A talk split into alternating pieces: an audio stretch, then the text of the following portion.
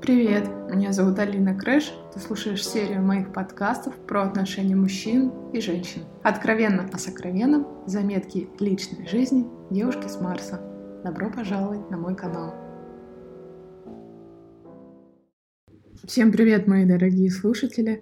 Я рада вас приветствовать на своем очередном подкасте, который будет касаться адекватных и здоровых качеств э, проявлений мужчины, так скажем, и здоровой мужской психики. И сегодня мы поговорим о нескольких качествах, которые присущи мужчинам э, со здоровой психикой, а значит мужчинам, которые способны строить и выстраивать с вами здоровые, нормальные, гармоничные отношения, как женщины. Я думаю, этот подкаст пригодится и мужчинам, собственно говоря. Вы меня тоже слушаете, я знаю, что вы являетесь частью моей целевой аудитории. Этому я очень рада, я очень благодарна. Я буду рада услышать ваши комментарии, ваши отзывы, и все, что вы оставляете, я читаю, по возможности отвечаю вам. Итак, знаете, сегодня будет такой необычный подкаст. Он будет разделен на несколько частей, во-первых, а во-вторых, я буду давать много примеров из своей жизни, из своей практики и рассказывать свою субъективную точку зрения, так скажем, на, на, на эти вещи. Вы знаете, в своей жизни я столкнулась, э, столкнулась с определенными чертами характера в мужчинах, да, которые могут рассказать мне что-то о человеке, и в том числе какие-то а, физиогномические особенности, да, физиологические характеристики лица, строение рук, а, манера речи, поведения.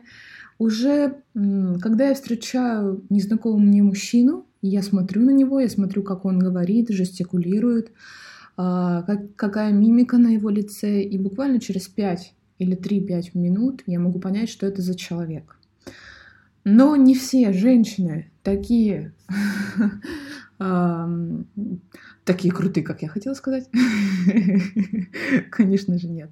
Не все женщины так внимательны к тем мужчинам, которые, которые их окружают.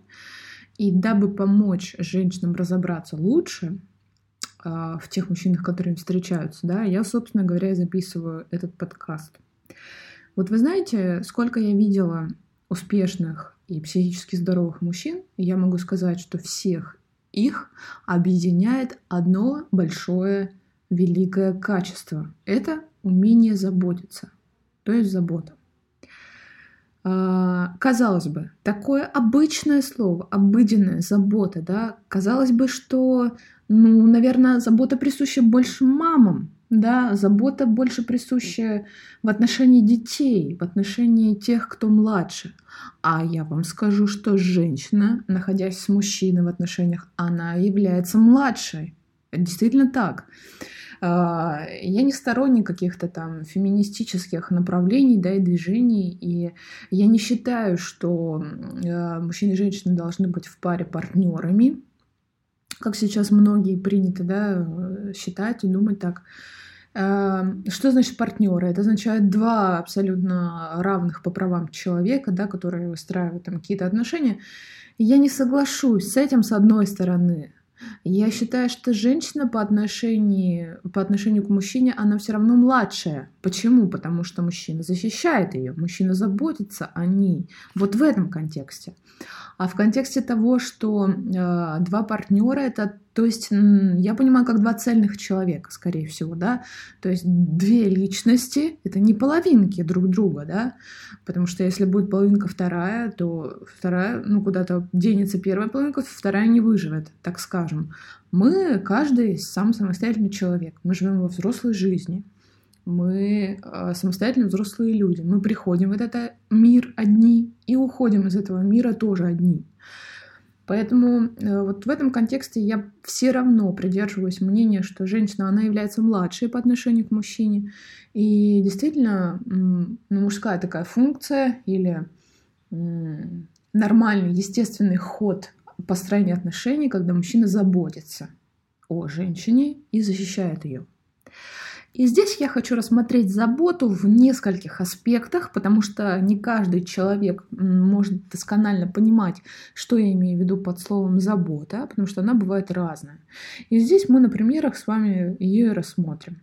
Возьмем самый банальный пример, когда мужчина и женщина не знакомы, когда они назначают свидание друг другу, да, встретиться там в первый или второй раз, да даже пускай в первый возьмем, окей. А, я считаю, что забота, она предполагает под собой а, наличие таких качеств, как внимательность, внимательность к мелочам и чуткость.